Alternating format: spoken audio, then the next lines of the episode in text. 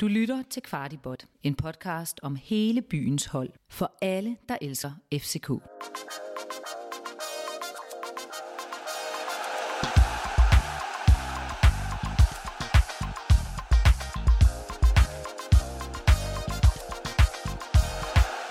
Indlandskampspausens klamme hånd igen inddrager ugens faste holdepunkt, får vi besøg af Jacob Næstrups gamle drenge fra Viborg FF på søndag kl. 20. Det er næsten 5 år siden, at vi sidst mødte de grønblusede, og man må sige, at der er sket ekstraordinært meget i hovedstadens bedste fodboldklub siden da. Du lytter til Kvartibolds nye og faste format Kvartioptakt, en kort podcast, der giver dig alt, hvad du behøver at vide op til FCK's næste kamp. Som altid, så kan vi jo ikke love en sejr, men vi vil gerne love jer, at den bedste optakt, den får I altså lige her hos os. Mit navn, det er Rasmus Pesteggi, og Kasper Larsen og Henrik Thustrup er med. Velkommen til. Tak skal du have. Og som altid, så varmer vi jo op til kampen med en lynrunde, så det er simpelthen bare mig, der kommer med et spørgsmål, og så siger I enig eller uenig. Landskampspausen kommer på et helt perfekt tidspunkt for FCK. Nej. Luther Singh skubber permanent Børing på bænken efter pausen. Nej. Jo.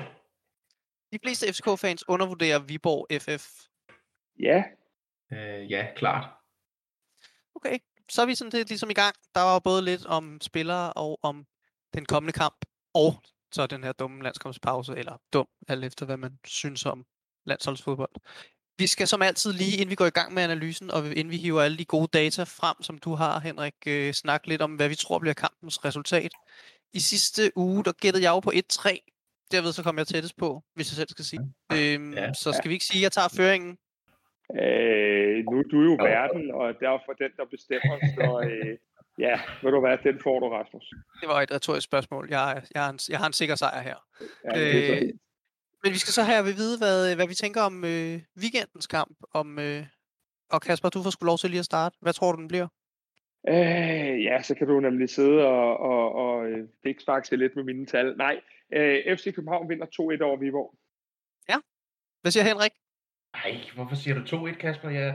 Nå, men så siger jeg, at vi vinder 3-1, så. Så tager jeg 3-1 den her gang. Og jeg er faktisk på 2-0 den her gang. Jeg tror sgu, vi får et clean sheet. Så der er igen ikke nogen resultater, der overlapper hinanden, men dog rimelig forskellige. Ja. Og selvfølgelig som altid, så vender vi tilbage til de her bud på resultatet efter analysen, for lige at se, om der er nogen, der har mulighed eller har lyst til at ændre mening. Fordi vi skal have de kolde facts på bordet, og hvis der er nogen, der har de kolde facts klar, så er det dig, Henrik. Fortæl os lidt om den kamp, vi har i vente på søndag. Ja, det kan jeg godt prøve. Altså, jeg kan sige, kan jo starte lidt med karantænerne. Der er ikke nogen karantæner, men Kutsulava, Sega og Lea, de får karantæne ved næste gule kort, og det er uanset strafpoint. Og man kan sige, vi har jo 2 kampe efter landskampspausen. Der er den første er mod Sønderjyske, så kommer vi faktisk ind til Brøndby. Så der kan jo godt være noget i at tænke i, om man kan holde karantænerne væk fra Brøndby-kampen i hvert fald. Og som du selv sagde, så er det jo næsten 5 år siden vi sidst, den er tilbage fra november 2016, sidste gang vi mødte Viborg, der vinder vi 4-0 i Parken. Og Viborg har i den her sæson, der har de vundet 2, de har tabt 4, og de har spillet 4 kampe uafgjort. Og deres sidste 3 kampe, de er ind med 2 uafgjort mod OB og Vejle, og så har de tabt til Aalborg på hjemme. Så det er de som kommer fra. Jeg kan godt huske den der Viborg-kamp. Den sejr der, 2 mål af Jan Gregus. Jeg tror, han scorede det første og det sidste. Det siger lidt om, at det vil have været noget tid siden. Ja, når Jan Gregus, han scorede, ikke? Jo. Kasper, hvad er dit forhold til Viborg? Det er jo en gammel Superliga-mastodont. Jamen, jeg tror, jeg har lidt det forhold til Viborg, at det er sådan et hold, jeg ikke har et forhold til. De er svære at have, og jeg har heller ikke noget forhold, der gør, at jeg har et ekstra godt øje til dem, så jeg vil sige, at Viborg er måske lidt, trods alt, den grå mus for mig, på nær i den periode, hvor Næstrup var træner, og man lige skævede lidt ekstra derovre.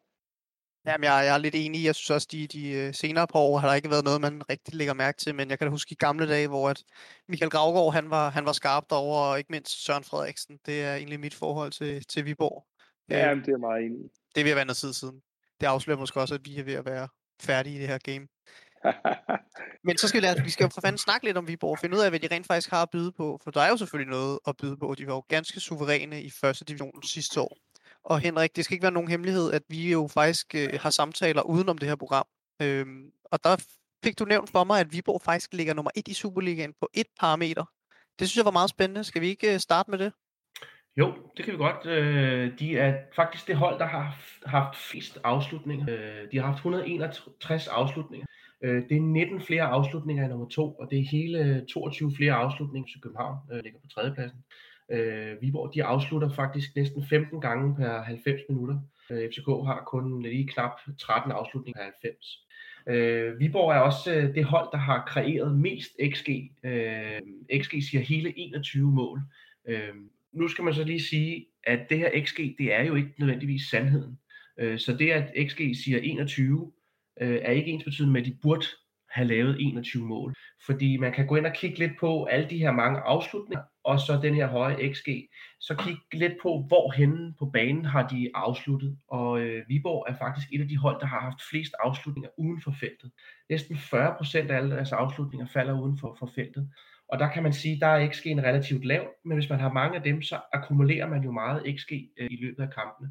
Så jeg vil ikke sige, at XG siger, at Viborg skulle have scoret flere mål, men XG siger, at de kunne godt have lavet... Ja, fordi det er jo altså kun blevet til 13 sæsonscoringer, til trods for ualmindeligt mange skud på mål. Kasper, hvad fortæller det dig om Viborg, at de simpelthen bare er et hold, der pløkker løs ud for feltet? Jeg synes, at uden at skulle kalde mig Viborg-ekspert og have set Viborg ufattelig meget, så virker de faktisk som om, at de er et godt trænet hold. Det var et godt hold. Lars Friis, han overtog for Jacob Næstrup et godt trænet hold på det tidspunkt. Og det er som om, at det er fortsat. Så for mig er det i hvert fald et hold, der er godt trænet, velforberedt, og som jeg tror forbliver at være et Superliga-hold efter den her sæson, også uden de store problemer.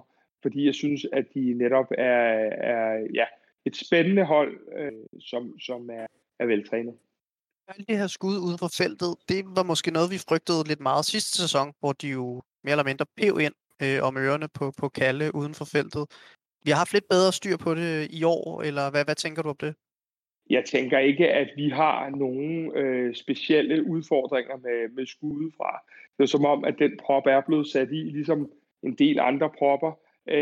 Man kan stadig lige tænke en gang imellem, om der er en defensiv dødbold eller to, vi burde have afværet, men ellers så synes jeg ikke, at der er nogen mønstre, der gør, at vi skulle være bekymrede for noget i den her sammenhæng. Det vil så sige, altså Viborg er jo det mål, der skyder allermest, eller det hold, der skyder allermest på mål, de skyder en masse ude for feltet. Men til gengæld så er de jo altså også det hold, der indkasserer flest mål. Og den her kamp er jo så mellem de to hold, hvor det ene er den, der scorer flest, og det andet er den, der tager flest imod. Kunne det lugte af en målfest, det her, eller hvad, Henrik? Ja, det tør jeg ikke sige, det gør. Jeg synes, jeg har set flere gange, hvor at FCK har svært ved at score mod hold, hvor man tænker, at de burde lave en masse mål. Så man kan sige, det er jo rigtig nok, at Viborg også sammen med Vejle er jo det hold, der har lukket flest mål ind. Og man kan sige, det er også det hold, hvor der bliver skabt mest XG imod, altså flest chancer imod at score. Så der er jo... Hvad skal man sige, grund til, at tror FCK kan score. Jeg kunne også godt frygte, at vi måske ikke ser så mange mål. Hvad tænker du, Kasper, når jeg sådan halvproklamerer, at der godt kunne blive mange mål i den her kamp? Jamen, jeg tænker, nu må vi jo hellere bare deklarere, at vi optager det her inden torsdag aftens kamp mod Lindkold. Og jeg tænker, at vi har en kamp torsdag, der er færdig kl. 23. Og det gør alt andet lige, fordi jeg har en antagelse om, at mange af de spillere, der spiller torsdag aften og spiller søndag aften, så har vi måske set, at vi måske lige mangler det sidste tempo i vores spil, når det er, at kampene ligger så tæt. Og derfor tror jeg ikke nødvendigvis, at det er en kamp, hvor vi holder kadencen oppe i 90 minutter. Og derfor tror jeg ikke, at vi skal forvente os på nogen måder en målfest. Kan der være en pointe i, at det er lige op til en landsholdspause, så der er nogle spillere, der simpelthen spiller sig helt ud, eller er det slet ikke noget, de spekulerer i? Jeg tror ikke, at der bliver spekuleret så meget af det. Jeg tror, at det handler om, at vi skal vinde kampen, og så skal vi have den pause, hvor at nogen kan få restitueret, og nogen kan blive nogle småskavanker klar. Og noget af det, jeg ved fra ude fra tieren, er, at der er flere af dem, der går og har lidt i kroppen. Ikke er syge, men har lidt forkølelse og så videre. Og det gør måske, at der er nogle batterier, der lige har brug for lidt ekstra C-vitaminer i den forbindelse. Det kan jeg sgu godt relatere til, og det er der vist visse andre i det her program, der også kan relatere til. I sidste uge, der snakkede vi jo om hvem vi skulle holde mest øje på med i kampen. En duel, en nøgleduel. Og der synes jeg faktisk, vi var ret skarpe i Frese versus Dix, hvor Dix også går hen og scorer. Henrik, lad os starte hos dig. En duel ud fra dataene. Har du noget? Jamen, man kan sige, at Sebastian Grønning, som faktisk er den spiller i Superligaen, som har lavet mest XG ifølge Wyscout, han ligger på 6,9, hvor Pep Biel ligger på 6,6. Han er også den spiller, som på Viborgs hold modtager, eller har flest luftdueller. Han har omkring 11 luftdueller per 90 minutter. Og så kan man sige, at Viborg er også det hold i ligaen, som har flest lange afleveringer på 90 minutter. De har næsten 48 lange afleveringer på 90, hvor FCK ligger på 41. Så man kan sige, sådan en som Sebastian Grønning, der bliver brugt til at, de lange afleveringer slår de efter ham, til at flytte spillet op på modstanderens banehalvdel, og få nogen, der kan vinde anden bolden omkring ham. Og samtidig så forsøger de også at slå både de høje indlæg og de flade indlæg ind i feltet efter Sebastian. Så jeg tror, sådan en duel som Grønning og Kutsulava kunne måske være ret interessant. Hvad tænker du om det, Kasper? Er det ikke lige præcis skub for en Kutsulava, de her tal, som Henrik slynger over disken her? Jo, hvis det bare fungerer på den måde, så er der ikke de store problemer. Men det, man ofte ser, synes jeg, det er jo, at når modstanderen har et våben på den måde, så vil Sebastian Grønning nok forsøge at lægge sig over ved Nikolaj Bøjlesen i stedet for, som alt andet lige ikke har den samme fysiske power, som Kutsulava har. Så der ligger måske også en duel med begge vores midterforsvarer, alt efter hvordan vi får taklet den situation. Så lige så meget en Bøjlesen og Grønning-duel. Sandsynligvis måske et lidt mere dynamisk angrebssetup, som Viborg kommer til at køre med i forhold til, hvor Grønning han ligger sig, i forhold til nogle af de andre kampe, hvor han måske mest bare har lagt sig op for at håbe på at vinde hovedstødstueller. Så kommer vi måske til at se ham søge nogle af vores midterforsvarer så lidt forskelligt i forhold til, hvad man er vant til. Det kunne man godt forestille sig, det kommer også an på de løb, der kommer rundt om ham.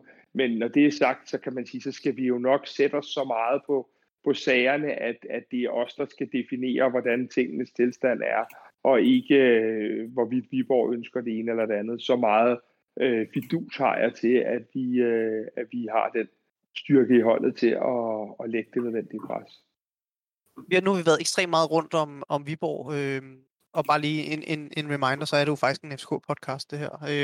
Så Kasper, jeg kunne godt tænke mig at høre, hvordan skal vi ligesom sørge for at slå Viborg? Jamen, jeg synes jo faktisk på mange områder, så giver vi jo svarene, for eksempel i kampen mod Nordsjælland, at selvom at vi ikke rammer et max, hvilket kan lyde paradoksalt, når vi vinder 5-1 op i Farum, jamen når vi spiller hurtigt, når vi spiller med førstegangsafleveringer, jamen så splitter vi de fleste hold ad herhjemme. Og det er jo nogle af de sekvenser, sådan kan du ikke spille en hel kamp, men det er nogle af de sekvenser, vi igen skal have gang i mod Viborg, fordi så tror jeg simpelthen, at vi flytter bolden så hurtigt, nu har vi talt meget om fart i programmet, at vi flytter bolden så hurtigt, at der kan simpelthen ikke være med. Så alle de ting omkring både Stage og Leagers løb ind i feltet, og alle de førstegangsafleveringer, vi i momenter kørte mod Nordsjælland, det er nogle af de ting, vi skal have gang i, altså dybest set vores eget spil. Så er jeg også sikker på, at hvis vi kan ramme et nogenlunde niveau på det, så er vi også et langt bedre hold og vinder den her kamp. Og der er mange nøgler, men Stages dybdeløb er bestemt et af dem. Så det er også derfor, du går ud fra, nu nævner du selv, at der er lidt sygdom og skavanker i truppen, som måske kunne føre tankerne hen imod, at det var et godt tidspunkt, der var landskampspause på, men nu var du ikke helt enig i, at det var et godt tidspunkt. Er det fordi, det simpelthen i din vurdering er bedre at kunne holde rytmen, i stedet for at den bliver ødelagt lidt af 14 dages pause? Ja, det er jo det, når du er, altså nu kommer vi tilbage på sporet, og hvad hedder det? Det der med at have en rytme i holdet, hvor man spiller kampe og hvad hedder det, og finder hinanden i de små relationer. Det er ikke noget, man kan tage for givet, når man så har været splittet for alle vinde i 14 dage. Og hver gang efter en landskampens pause, tror jeg, de fleste trænere og os, der ser på, er bange for, hvilket udtryk man lige kommer tilbage med, når man først samles onsdag, torsdag i ugen op til det, der så er Sønderjyske kampen. Så ja, derfor er jeg egentlig ikke så stor fan af det der med at være væk, selvom jeg godt er klar over, at vi kommer 14 dage tættere på, at Rasmus Falk spiller igen, og at nogle af dem, som kan have brug for det, her tænker jeg igen en Nikolaj Bøjlesen, der ikke havde preseason for eksempel, igen får lov til at få et par dage fri i næste uge, hvilket jeg tror også er vigtigt, men vi har også rigtig mange med landshold, så det er sådan en, den der med at holde vejret, når man kommer tilbage, og de ting, jeg tænker. Og du kalder allerede Rasmus Falk ude af Viborg-opgøret nu? Ja, definitivt. Så kan I jo passende bare lytte til podcasten, i stedet for at blive ved med at spekulere i det, fordi Kasper han har simpelthen givet svaret. Som altid, så skal vi jo have en power ranking, altså det vil sige et øjebliksbillede af de bedste FC København-spillere. I sidste uge var der nærmest mistænksom høj enighed, hvor Kutsulava var jeres bedste spiller i øjeblikket, og Jonas Vind var nummer 2. Men lad os tage ugens power ranking, top 3 bedste FCK-spillere, ud fra et datasyn og ud fra Kaspers syn med insight-viden osv. Og husk, som også nævnt tidligere, så det her altså inden Gibraltar-Lincoln-kampen. Så derfor så, at de data selvfølgelig ikke taget med. Der er ikke nogen af os, der som sådan kan se ud i fremtiden, selvom at det måske virker sådan nu og da. Henrik, din tredjeplads, hvem er det? Jamen, min tredjeplads, det bliver Jonas Vind. Og det gør det, fordi at vi forsøgte jo med den her XG Chain, som vi kan snakke om lidt senere. Men, altså Jonas Vind spillede jo topangriber, og man kan sige, at han burde måske have lavet en masse mål, kunne man måske sige. Men man skal lige kigge på, hvad for en kamp det var, Jonas Vind faktisk lavede. Og der kunne vi afsløre lidt med den her XG Chain, at Jonas Vind var faktisk den spiller, der var involveret i mest spil til afslut. Næsten 0,6 XG var han involveret, og derfor så synes jeg faktisk, at Jonas Vind, han fortjener at få tredjepladsen. Ja. Kasper, hvem har du? Jamen, jeg har sidste uges nummer 1. Jeg har Kutsulava som træer. Jeg synes igen, at efter vores shaky pokalkamp, så når han spiller, så er der simpelthen bare så meget, ja helt bogstaveligt talt styr på det. Der er så meget lederskab i ham, og der er så meget vinderinstinkt i ham. Jeg synes, at han holder godt sammen på forsvaret, og jeg synes jo ikke, at vi tillader et hold, som ellers normalt skaber mange chancer, FC Nordsjælland, det helt store, og derfor har jeg valgt Kutsulava som træer. Yes, så der var allerede lidt jeg vil ikke sige uvenskab, men uenighed i hvert fald. Henrik, hvem har du som nummer 2? Jamen, der har jeg valgt Kevin Dix, og det har jeg ud fra et mål mod Randers. Nej, undskyld, Nordsjælland. Et mål mod Nordsjælland sidst. Det er sådan set det datapunkt, der gør, at jeg vælger ham. Fordi jeg tænker, at han havde en rigtig god periode i starten af sæsonen, hvor han lavede mål her sidst. Så var han nede i en bølgedag, hvor han ikke leverede så meget. Og så kommer der det her mål mod Nordsjælland, og jeg synes faktisk også, han spillede en rigtig god. Det, der så var rigtig interessant, udover han mod Nordsjælland, det var, at han faktisk er den bak i verden, som over det seneste år har lavet mål. Han har lavet 13 mål, og den bak med næstflest mål i verden, han har lavet 10 mål. Det synes jeg faktisk fortjente en anden plads til Kevin Dix. Okay, så fordi han er den bak i verden, der scorer flest mål, så tænker du, han må sgu godt komme ind på vores top 3? Ja, man kan sige, at ja, det er det, ja. Det synes jeg sgu er fair nok. Kasper, hvem har du som nummer 2? Altså, jeg har ikke Kevin Dix, fordi jeg synes stadig, at han er en lille smule nede i en bølgedal. Og jeg synes, hans første halvleg i Farum var ikke særlig god. Jeg synes så, han spiller så markant op efter pausen. Men jeg har været meget i tvivl om mine etter og toer. Men jeg har Jonas Vind som nummer 2. Jeg synes, han var fremragende på alle underliggende parametre på nær at lave mål op i Farum. Jeg synes simpelthen, at han binder hele vores offensivspil så godt sammen op i Farum, at man til tider lige, kun til tider, glemte Rasmus Falk. Jeg synes simpelthen, at jeg er en af dem, der har været efter Jonas Vind, fordi jeg ikke synes, at han har levet op til det. Jeg synes, han er nemlig en af Superligaens allerbedste spillere, men her på det seneste, og især i Farum, synes jeg, han var et monster på alle mulige måder. Jeg var meget tæt på ham som nummer 1. Super. Så Henrik, lad os høre, hvem din nummer 1 er. Jamen, min nummer 1, det er Jes Thor. Jeg vil sige, det er trænerteam. Og det er det, fordi at jeg lagde mærke til, at vores, de antal mål, vi har lukket ind i gennemsnit per kamp i den her sæson. Alle kampe, også Nykøbing-kampen. Der ligger snittet på 0,9.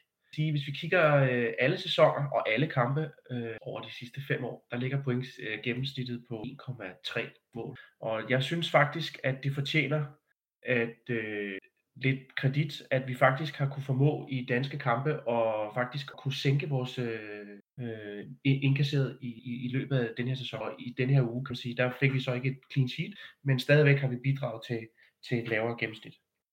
Ja, lidt kontroversielt valg der, meget overraskende i hvert fald for mig, men gode argumenter. Gode argumenter. Kæmpe bombe, kæmpe breaking i den sendelse. Ja, det vil jeg også sige. Det kan noget, det der. Hvis jeg sagde, at jeg havde den samme, så ville der jo ikke være nogen, der stolede på, at Henrik og jeg ikke havde talt sammen. Nej, det har jeg heller ikke. Det er rigtigt. Nu skal du ikke sige et eller andet Lars Seier eller sådan noget, Kasper. Nej. Jeg forsøger. Jeg har en spiller, der altid går under radaren, men som simpelthen ikke kan gå under min radar mere. Jens Dage.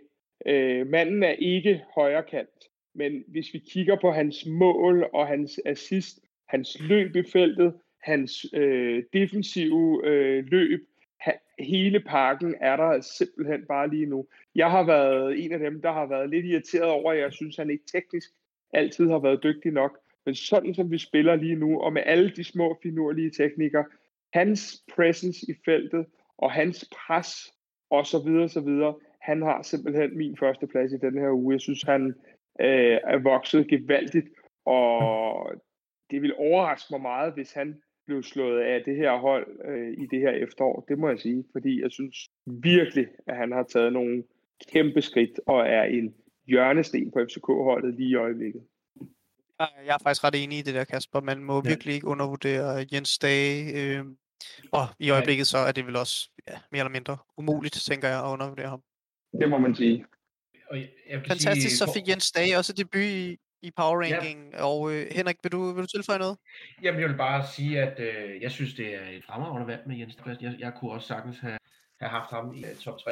Og jeg vil bare sige, at han har jo også lagt på, både i dataen, altså i forhold til XG og i forhold til Expected Assist, har han også lagt på i forhold til.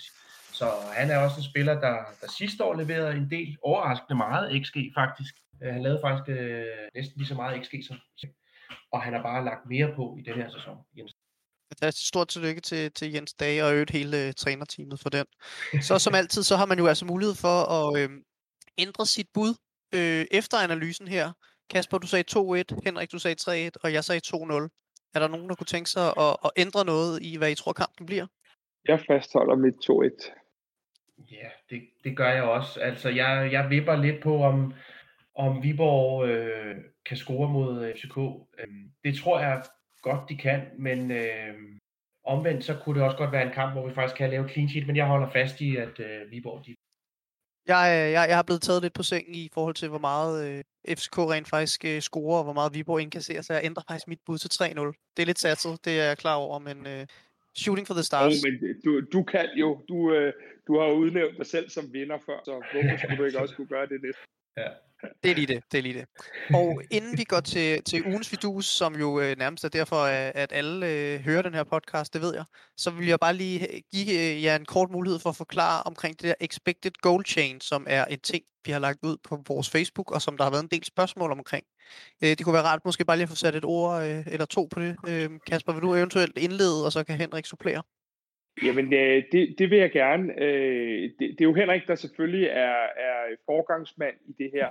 Men det, vi faktisk har sat os ned, Henrik og jeg har haft nogle samtaler omkring, det er nogle gange det der med at kunne kigge på de underliggende parametre. Vi kan alle sammen se, hvem der scorer og hvem der lægger op. Det er dem, der bliver hyldet, og dem, der ryger ud til sektion 12 og bliver klappet af.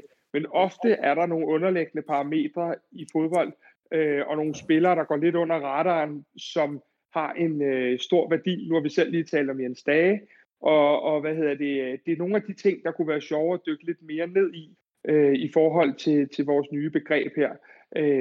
Så inden jeg smider bolden over til Henrik, så er det simpelthen for at kigge lidt på dem, der ligger bag de synlige helte. Ja, det er også helt sikkert det, som jeg også synes er rigtig interessant at gøre. Det er også det, der som Kasper også, og jeg også snakker om, at det er også sjovt at prøve at se, om vi kan vide de ting.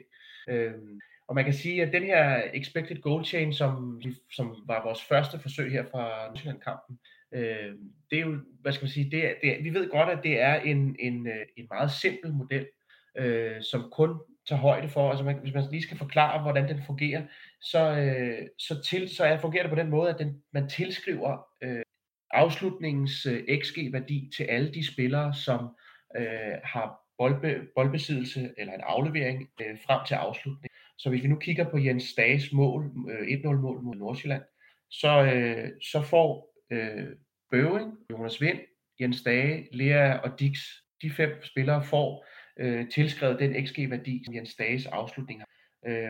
Og selvom man har flere boldberøringer i løbet af den, frem til afslutningen, så får man altså kun tilskrevet én gang. Men det kan være med til, selvom det er en simpel måde at gøre det på, og selvom der kunne være flere, man kunne sige, okay, hvad nu hvis man spiller bolden bagud, burde der noget straffer, så videre, så er det bare en simpel måde ligesom prøve at vise, hvilke spillere, der faktisk er involveret i spil til afslutning. Og her, der kan man sige, tredjeplads på power ranking var jo Jonas Vind, og det var det netop fordi, at han jo faktisk er den spiller, der er involveret i mest spil til afslutning. Og det er det, som den her expected goal chain forhåbentlig kan være med til at gøre os i Kvartibolt og lidt klogere på. Så det er simpelthen for at highlight de helte, som arbejder lidt i det skjulte eller i skyggen. Ja. Ja, og Henrik, det er vel også sådan, at det er mere spændende at kigge på det her, når der er gået noget tid, og vi ligesom har nogle data i banken. Fordi så er det, at man kan se, om Kevin Dix i det her tilfælde for eksempel oftest er med, når vi bygger op til et mål osv. Så de her data bliver jo flere og flere, og dermed også mere spændende. Sikkert.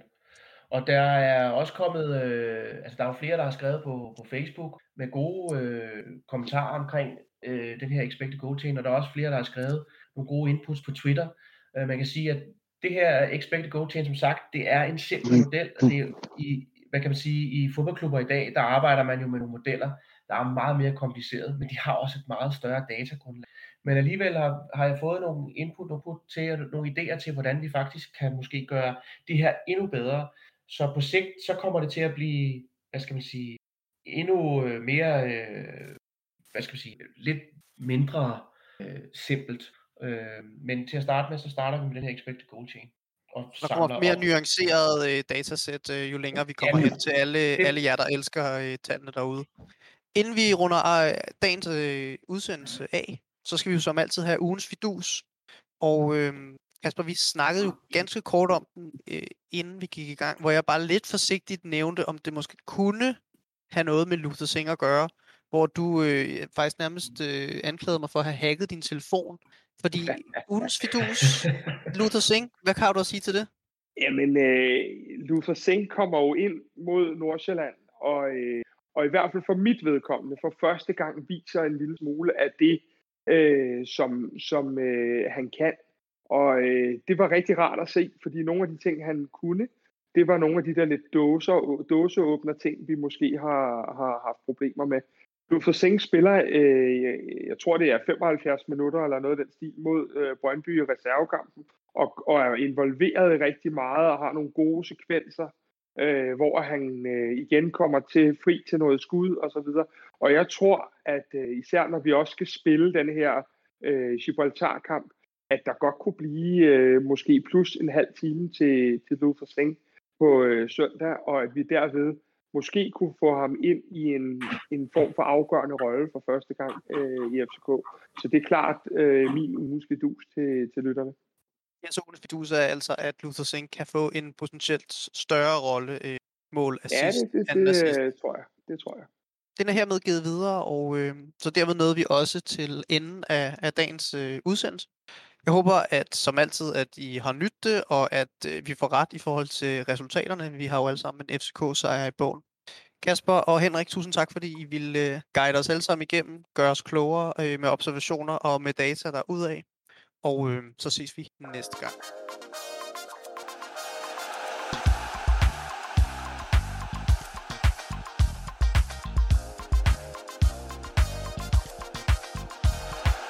Det her var endnu en udgave af FCK-podcasten Kvart i bold. Eftersom du har lyttet med helt til nu, så har det forhåbentlig været tiden. I så fald vil vi sætte pris på, hvis du vil give os en god anmeldelse i Apple Podcast, eller hvor du end lytter til den her podcast. Hvis du er ny lytter af podcasten, så skal du huske at abonnere på os i din podcast-app, så du aldrig går glip af nye.